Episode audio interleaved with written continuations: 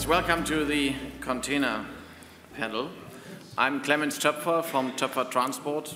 We are S&P brokers in Hamburg. We are active specifically on container ships, multi-purpose heavy lift and short sea. And if you think I look like the guy from Borealis in London, um, he's my twin brother and he's not here, so I'm the only twin here. Uh, so you be safe, you don't mix us up. On container shipping, the new Contex index had uh, a point of 3,578 points in March, and we've dropped now 65% from them just on the index. Much more significant is the drop in the secure cash flow. In March of this year, you could fix a relatively old and not sexy 1700 TEU. You could fix for three years at $40,000 a day, generating $43.8 million in cash flow. Now you can fix a similar non-eco 1700 TEU. If you're lucky, you fix it for six months at $21,000 a day. Owners are willing to fix even shorter, but if you just say six months, $21,000 a day, you have a cash flow of 3.78 million, which is an 85% reduction in six months. So the market is certainly, I don't want to call it crashing, but it's certainly uh, changing directions uh, dramatically the last few months, and particularly since July. The companies in general have a strong balance sheet, so differently to the other crises we had before, where particularly the Germans can, can talk about it. You know, now we have strong balance sheets, and in most cases the fleets are secured on long-term charters and uh, so the books are, are, are based and, and, safe for years to come. So the cash flow, secured cash flow is huge. You know, while sitting high and dry with this uh, cash, secured cash flow, the market is correcting and um, there's some certain instability there and maybe some surprises. Let me introduce you to the panel when I start with, uh, from, from my far right, with uh, Constantin Baack, CEO of, of MPC Container Ships. MPC owns 74 container ships of 1,000 to 4,200 TEU, and MPC Container Ships only started in 2017 and was listed on the Oslo Stock Exchange in 2018. Then we have Ian Webber, CEO of Global Ship Lease. Global Ship Lease owns 65 container ships, ranging from 1,000 to 11,000 TEU. 30 ships of, those, of that fleet is wide beam, so quite a lot of post-Panamaxes.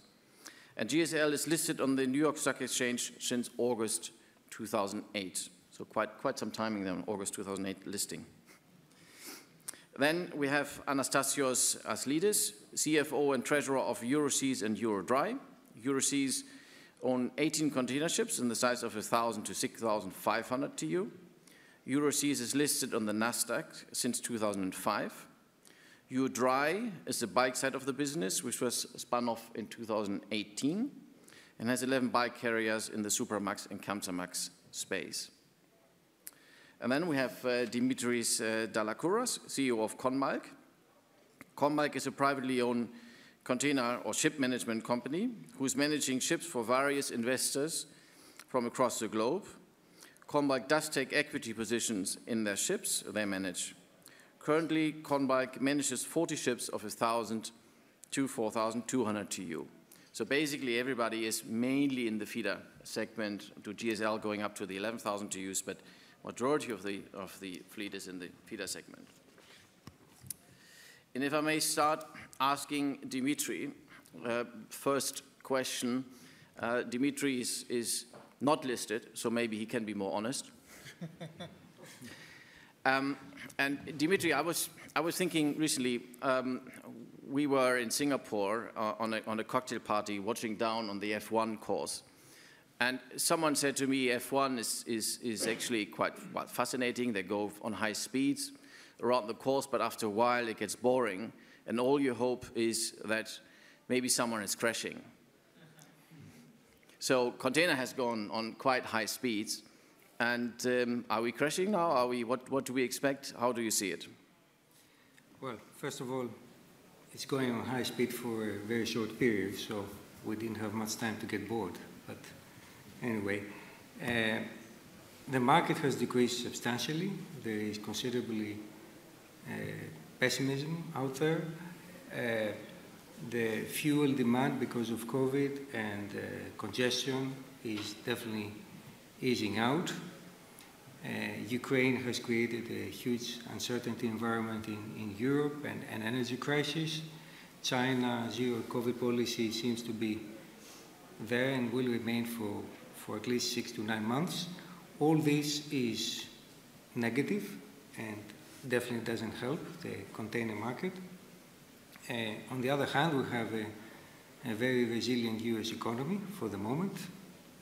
Uh, I think uh, the economy will not crash, but there is a prevailing uncertainty in every, uh, every segment in the planet. There is economic uncertainty, there is geopolitical uncertainty, there is social uncertainty, there is weather uncertainty.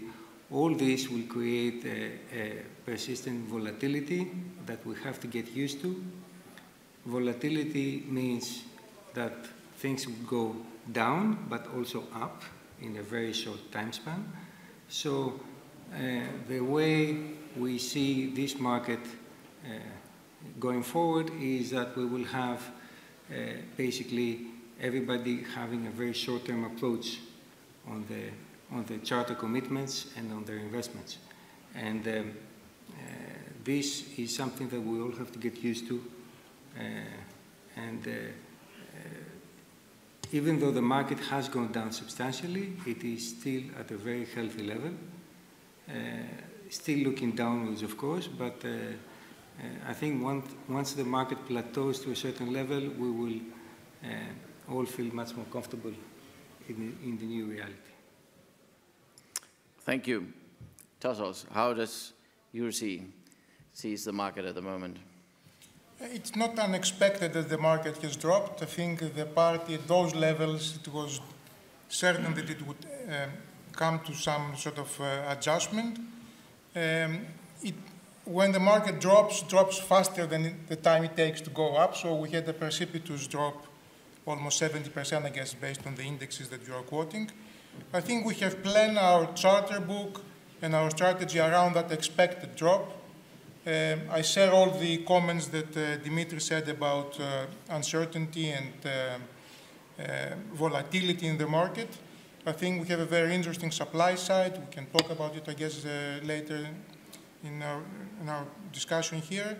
Things could go either way in, in, in all respects. So it's a very challenging environment, and we're starting from a position of strength, having secured, I think all of us, a certain amount of contracts that will carry us for the next couple of years. Ian. Uh, echoing what um, the previous two speakers have said, um, the froth has come off the top of the market. It's, I mean, Clemens is much closer to it across a broader spectrum than we are. Uh, it's a bit difficult to tell because there isn't that much activ activity. There aren't that many ships coming open because they've all been fixed on multi-year charters you know, we don't have anything coming open until next year. Um, so you know, we're, we're not in the charter market today. Six months ago, three months ago, we were able to fix ships forward. Um, uh, we've fixed ships to start in 2024 on new charters. You can't do that today because of the uncertainty. We're also affected somewhat by seasonality.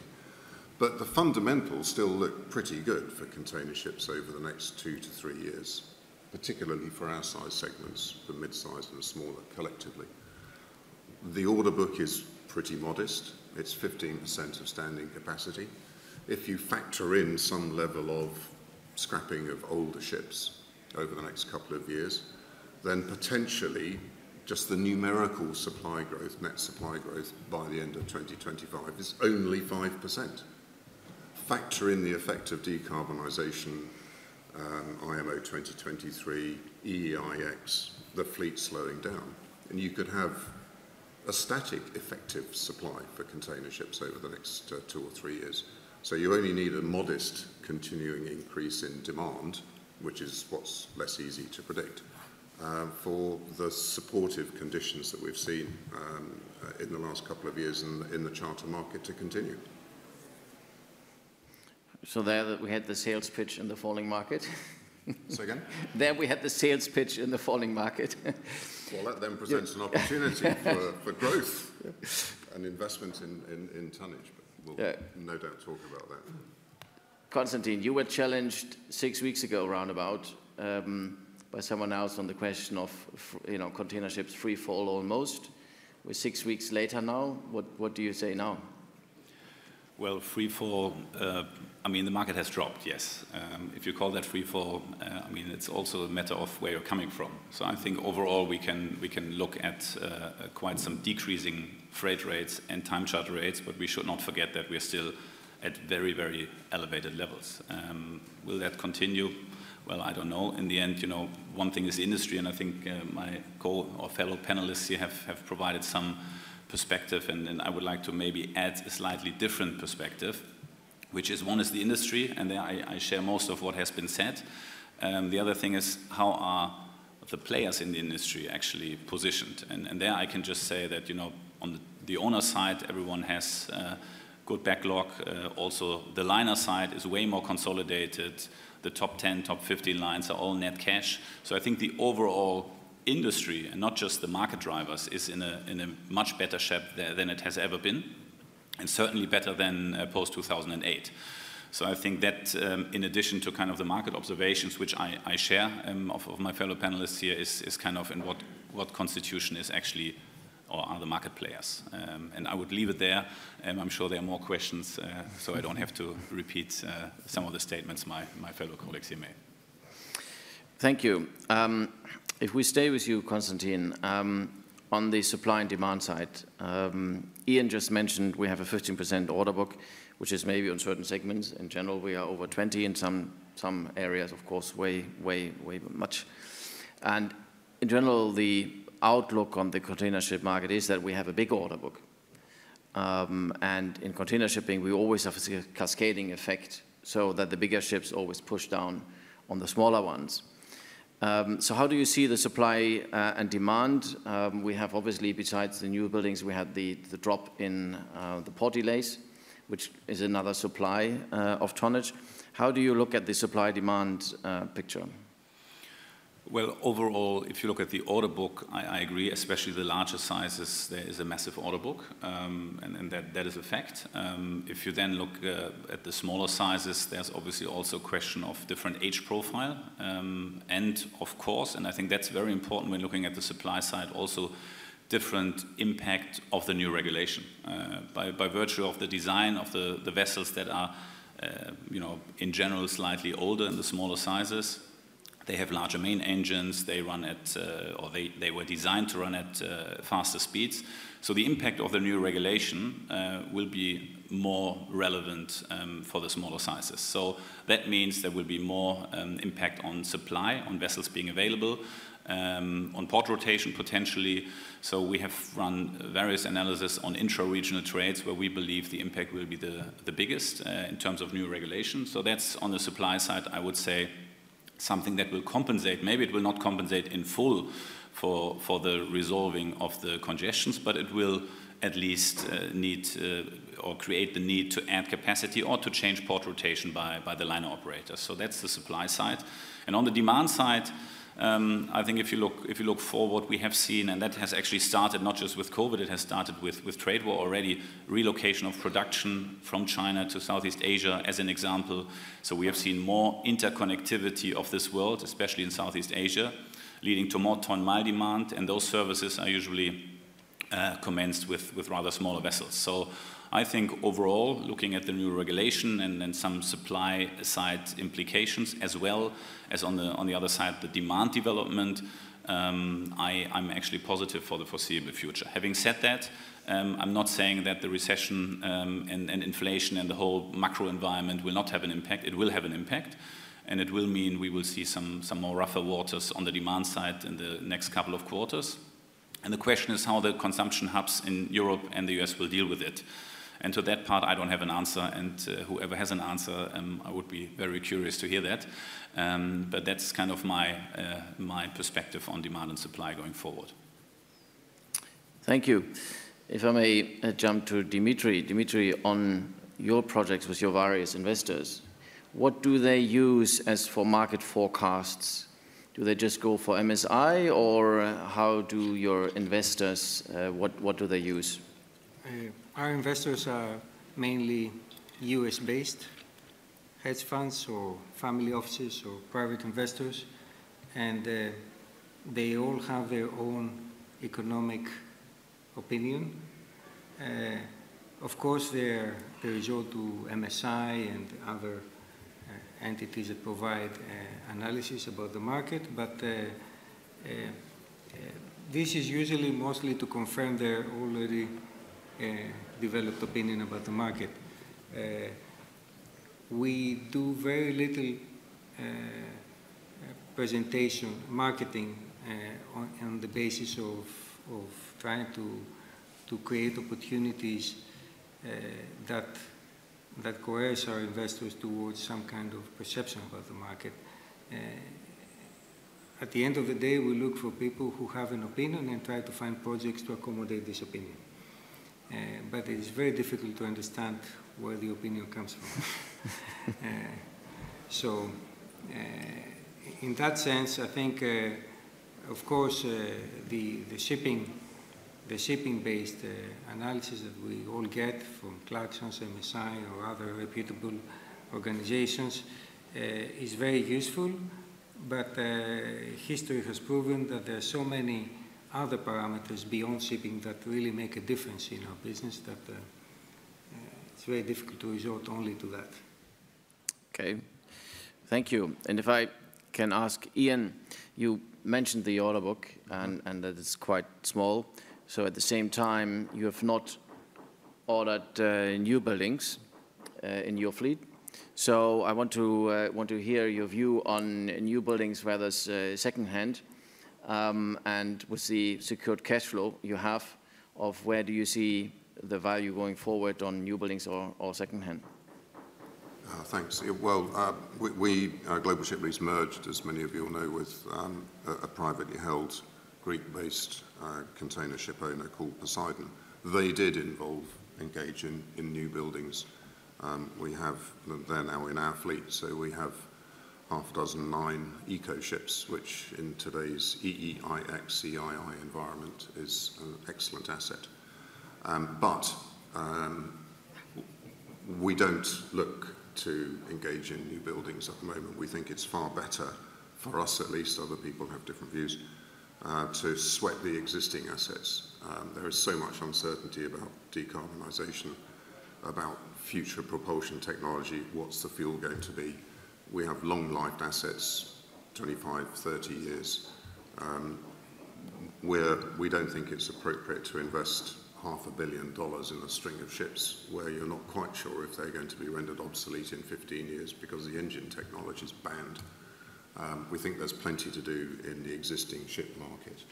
Um, so that's, yep. that's our position there. In terms of, of uh, and, and, we look to exploit the cash that we will be generating uh, uh, in growing the fleet by adding further second-hand ships um, when valuations are appropriate and we can secure the right returns. Thank you. Tassos, Euroseas has ordered new buildings, so you have a slightly different view? Slightly different. I mean, we, we took the position that it's a once in a lifetime, so to speak, opportunity to exploit that uh, windfall charter rates and um, put the basis for renewal of our fleet. Uh, also, comparatively speaking, new buildings were a lot cheaper than investing second-hand projects, at, at, least uncovered. So we, we thought that by uh, embarking in uh, this new building program, we ordered nine ships, I think overall cost is around 350 million. That would put the basis of the company for the next decade. These ships are very modern. They consume more than 30% less than uh, exist their peers that are currently on the water. So despite the uncertainties about propulsion and the fu fuel of the future, all, any change would have to be gradual So these ships, being the most environmental friendly, would be the first to be chartered, and uh, that would continue uh, the company and in shipping and provide returns uh, for our owners and shareholders. So that was the fundamental view of the, of, for ordering the new buildings. Yeah, um, thank you. Well, you ordered the new buildings uh, speculative, as, as you mentioned. So you didn't have charters, um, and, and I know the first ships were chartered uh, very well. So yeah. at least the first ones look like a winner, and the, the rest. the, the, first two have been quite quite winners. I mean, uh, we we chartered them at a rate that in three years the whole cost of the vessels gets repaid. We're looking forward to charter the, the rest, but even if we charter them at, at a third of the rate, even at historical average, properly adjusted historical average for their quality, we should be able to, to enjoy good average, at least yeah. average returns yeah. or better. And Constantin, MPC ordered also new buildings, and MPC container ships at least is more careful and also secure charters. Now, going forward, this might be fixing forward a bit more difficult in this environment now, but how do you see your strategy on, on new buildings or rather second-hand? I mean, in terms of new builds, we would not order new builds without a charter. I mean, that's, I would say that's a starter. Um, we have done four new builds. All new builds are basically repaid through the initial charter. So we were able to actually line up charters um, hand in glove with, um, with setting up the new building contracts. Um, so we will do that selectively going forward as well. I mean, these projects are different to new building projects pre-2008, where people have either ordered on speculation or have, have chartered them out so it, very quickly. I mean, they need time. We want to be selective on growth and selective on new builds because it's a, it's a high market. It still is a high market, so every growth should be carefully considered versus other opportunities in, in, terms of capital allocation. We want to maintain a very rational stance as far as that is concerned. But in general, we believe there will be more new buildings. We have, for example, done uh, two new buildings uh, on conventional propulsion, methanol ready, and two actually dual fuel methanol vessels with a 15 year charter. Um, and there we have also involved the cargo side, which is highly unusual in container shipping, that you have effectively also uh, the charter being backed by a COA, um, 15 year COA. So I think that is the type of deals that, that I can envisage we will also do going forward. Um, these deals take way longer, uh, so it's not an ordering off the shelf standard design um, and match a Maersk charter against it. It will be a more um, kind of, uh, uh, let's say, collaborative approach, um, and therefore I think it's good that we take it step by step. But I, I clearly see more of these opportunities involving also, let's say, optional premiums to go green, right? Um, it's not saying we, we, we, have not ordered to say that the green fuel will be there as of tomorrow, right? Uh, but the ambition and, and the, if you get paid for the optional premium, I think it's a very viable and, and, and valid path forward, and we would continue to do that selectively. Thank you. Um, now, we have inflation and we have uh, rising interest rates. So I would be interested, and let me start with uh, Tassos on this. Um, what's your expectation on inflation and the higher interest rates and the impact on the sector? Yeah, I think uh, a long question, a difficult question, challenging question. Um, clearly, expectations of higher interest rates already here, the higher interest rates, uh, they tend to reduce economic activity, GDP growth, that was the purpose, I guess, for instituting higher interest rates by the central banks in order to control inflation. That in turn, lower economic activity should result in lower demand for containerized trade. I think there has been historically a link between uh, GDP growth and containerized uh, trade. And although the multiplier has come down over the last uh, 20 years, still there is a link. So less growth, less trade, that should be not positive, to put it mildly, uh, for shipping. At the same time, the inflation and the geopolitical uncertainty might create a reversion, an aversion to spending, at least in uh, durable goods, uh, switching to services, that's also potentially negative um, for, for containerized trade. However, all of these are based on a lot of this based on expectations. Expectations can change overnight. If people feel more comfortable about the stock market, say the least, or how their jobs uh, continue, and in the US, I have to say, despite all of these factors, we, uh, we have one of the strongest job market ever, I would say, with, with the unemployment rate 3.5%. That could be contributing factors to demand for, container, for goods and containerized trade. So one thing that is certain is that we're in a very challenging uh, period with many factors being up in the air, trying to figure it out, both on the supply side that my colleagues here mentioned, but also on the demand side. Yeah, thank you. Ian, looking at the, at the leverage, um, what do you think is the right leverage in the current environment and in general uh, looking forward? Well, I don't think there is one. Um, uh, just be, be prudent. I mean, we've, we've all had the opportunity of backing the truck up in the last couple of years with elevated asset values to load more debt on our balance sheets. Most of us have resisted that temptation. We certainly have. Um, most of us have older assets as well, so the bankers won't let you borrow uh, excessive amounts. Um, we, we prefer to look at financial leverage in, in, in looking at that, uh, the ratio of net debt to EBITDA.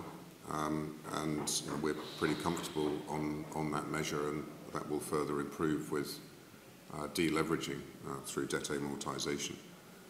But we're, you know, we're, we're, we're aware that most of our bank facilities have loan to value covenants, so we want to build a bit of cash on the balance sheet for increased optionality and resilience, and we have some unencumbered assets. But I don't think there's a, a right answer to, to your question where you've got asset values that are doing this. Mm-hmm. so you just have to run your business cautiously and be able to respond to any downturn. If, if I can add a point yep. here, I mean, debt is good in the sense that it improves shareholder returns. Mm-hmm. Of course, the, the level of debt is that we are discussing.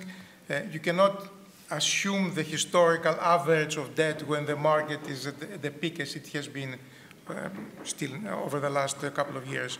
So we view that uh, uh, the traditional level of debt between 50 and 60 percent at historical average values, if you take that absolute dollar amount, that might be a prudent level of debt that we have now to improve the shareholder returns and at the same time uh, uh, reduce the exposure to potential change in value. So I, I would guess that is uh, between 20 and 30 percent at today's levels would be a, a debt level that could be sustained if the market drops and at the same time improve a bit your returns. Thank you. Constantine, what, how does MPC manage its leverage at the moment? Well, we, we have very low leverage, to be, to be frank. Um, and uh, I think leverage is, is, is also a question of what type of asset do you want to finance. On our new builds, for example, we would definitely, if we have 7 and 15 year uh, time charters, we would definitely look at uh, slightly higher leverage. On, on the fleet where we have long-term cash flows locked in and, and second-hand fleet, we believe it's also about maintaining enough flexibility and optionality in the balance sheet because markets can move quickly. I mean, three months ago, values were, were still up, you know. You should never get trapped in a LTV or covenant trap. Um, that, that, is, that is, I think, uh, the most important thing when managing a capital-intensive um, business. And therefore, I think it's, uh, I mean, I agree with, with a lot what, what Ian said, that it's, there's not the right number, right? Uh, you need to be ready to act in, in every kind of market um, and make sure that you don't um, run into difficulties if the market drops and still maintain enough flexibility also act on opportunities but also to fight potentially a bad market. Um, and uh, the next part is obviously any leverage should be linked to a clear you know reason for allocating that capital. I mean why, why you want to optimize returns? Yes, that's one thing. You want to do an investment that is accretive on a per share basis, then it can make sense to increase leverage. So I think it's, it's, it boils down to having the right leverage at the right point in the cycle, to have flexibility, and make sure you use the leverage for something that creates value going forward. Um, and that, I think, are the two most important principles in my book. Yeah, uh, thank you. It's, I think it's in, in general, I mean, the shipping industry is full of cash and looking at the German banks, I think uh, in this next downturn, they don't have to worry about shipping so much. I think there are other industries that German banks have to worry. Um, Dimitri, on your more single projects with your investors? How do, what leverage do investors take? Well, uh, in general, uh, our investors are very averse to, to leverage. Uh, most of them like to be cash investors, 100% equity. Of course, uh, once we employ the vessels to a, to a repeatable charter for a specific time, then the, it is obvious that some leverage that is fine-tuned to the, to the guaranteed or perceived income is there to be taken. Uh, but uh, it is case by case, and, uh, and the truth remains that most investors are really averse to any type of leverage. So it's not a big issue that we have to deal with. Uh, yeah, okay. Thank you. Um, uh, Tassos, if we, um, Amit Mehrotra, uh, one, one analyst, um, recently suggested we should be looking less at net asset value, but more rather on sustainable cash flow attributable to equity holders. Now, obviously, um, most of the companies here have a lot of secured cash flow. What's your uh, point of view on, on this comment from Amit Mehrotra? I think at the point of time that we are at right now for container companies, for container assets, I think looking at the cash flows, the contracted cash flows is probably this, the easiest and the safest, safest way to value your assets, um, simply because the market is in changing mode and sort of is coming down. I mean, NAVs are meaningless if you, if you don't intend to capitalize on them. I mean, we had an NAV $17 a share three months ago, but values have changed uh, the last three months.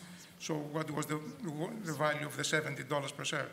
Uh, but specifically, if you look at the contracted cash flows, that's a very tangible way of pointing where the value is. So that, I think, is probably the best way to value, especially older vessels uh, right now um, in the container ship market. Yeah. Ian, do you agree? Yes, I do. Um, it was a very welcome report. Eventually, somebody seeing sense from the from the sell side. Um, container shipping is a bit different to, to the other forms of shipping. We make money by renting out the assets, and that's cash flow. Um, okay, dry bulk and, and the wet trades do the same, but they also make a lot of money by flipping assets.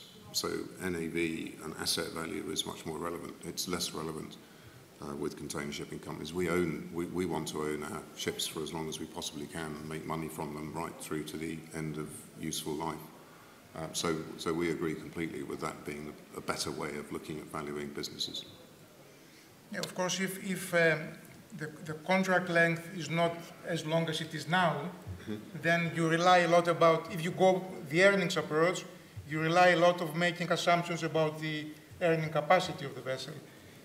That being the case, the, the price of the asset is probably the best estimate of the future, future earning capacity because the market makes collectively that decision, that assumption for you. So it depends on wh whether there are contracts or not. If there are, in contracts, probably NAV is a good point of reference, but in our case that we have, luckily enough, contracts of certain duration, and relatively elder vessels, it makes perfect sense to focus on the earnings uh, approach.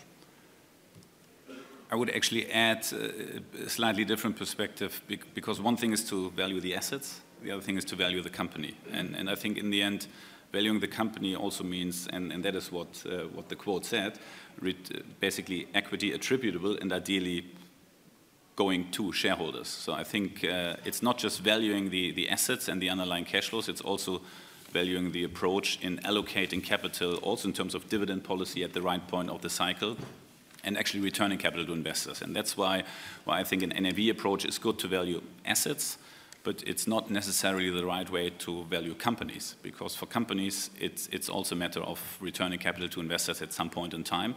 And therefore, I think it's also a combination of valuing the assets, the cash flows, and actually the flow of cash flows, not just within the company, but to investors. And that is, in my view, very important. And that's why at least we have placed a very clear emphasis on, on distribution at that point of the cycle and then pay out a comparably high uh, dividend at that point in time at, as we speak. I agree, that's a fair point.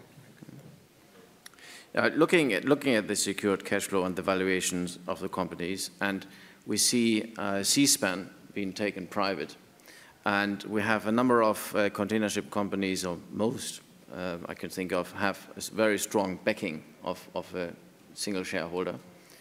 What's your view, if we start with, uh, with Tassos, uh, what's your view on um, maybe any moves to take any companies private um, in the container ship uh, sector?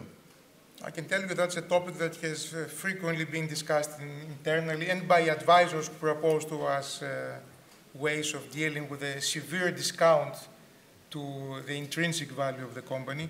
I think our view continues to be that there, there is merit in being public, even at a smaller market cap as we are.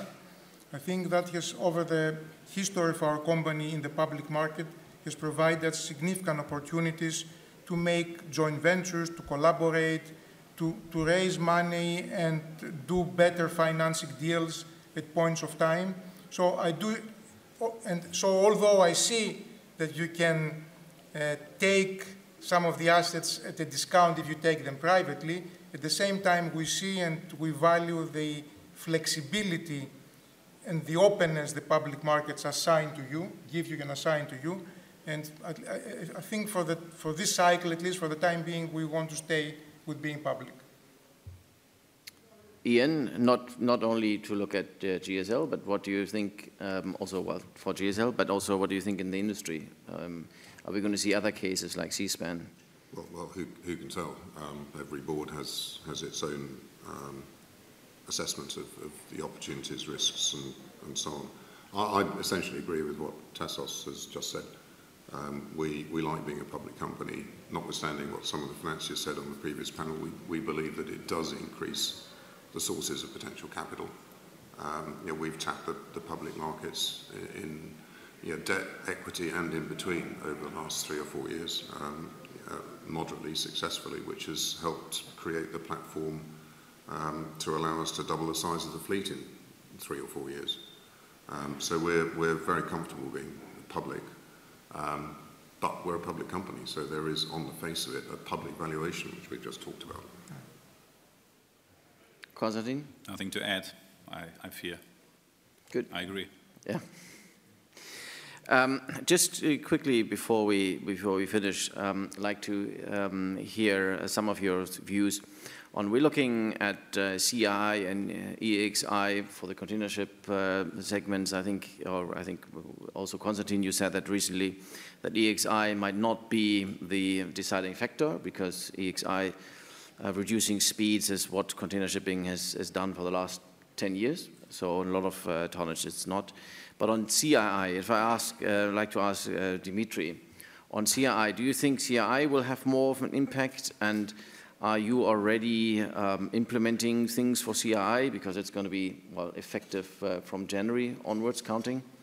Well, uh, the CII uh, discussion is a very long one, and uh, I think we, most of us attended a Maersk seminar last week.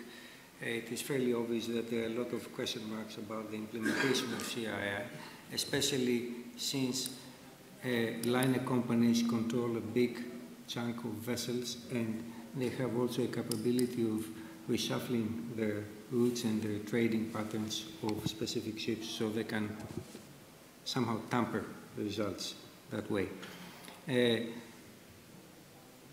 the, the things that an owner can do on an older vessel for regarding CII are very limited, and of course we will do whatever can be done. But uh, at the end of the day, uh, CII is more related to the trading pattern of the vessels, so this is completely out of our control. Uh, I think that at some point there will be uh, a clause, hopefully a BIMCO clause, that will govern most charter parties in this regard, and uh, everybody will have to abide to.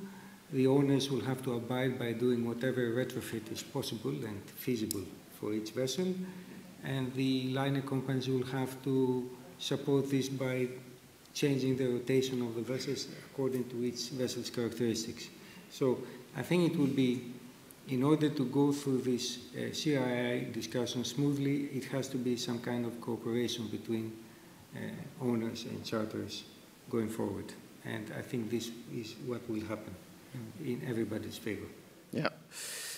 Yeah, thank you very much. I, I, also recently talking to a bike um, uh, owner, I said it's going to be interesting from their perspective. They say once we follow ships and we know a ship uh, is in a bad rating, and we know the ship needs um, for that year some long voyage, you know, we're going to be paying different charter rates for that ship for that, you know, long voyage, etc. So it's going to be a lot of uh, things there, and it's, still, uh, it's still quite unclear um, how this whole thing will go. Now, we're 40 seconds over. Um, don't want to hold you from lunch. Um, thank you very much for my panelists here, and um, thank you very much, and enjoy Thank you, lunch. Clemens. Thank you, Nick, for being-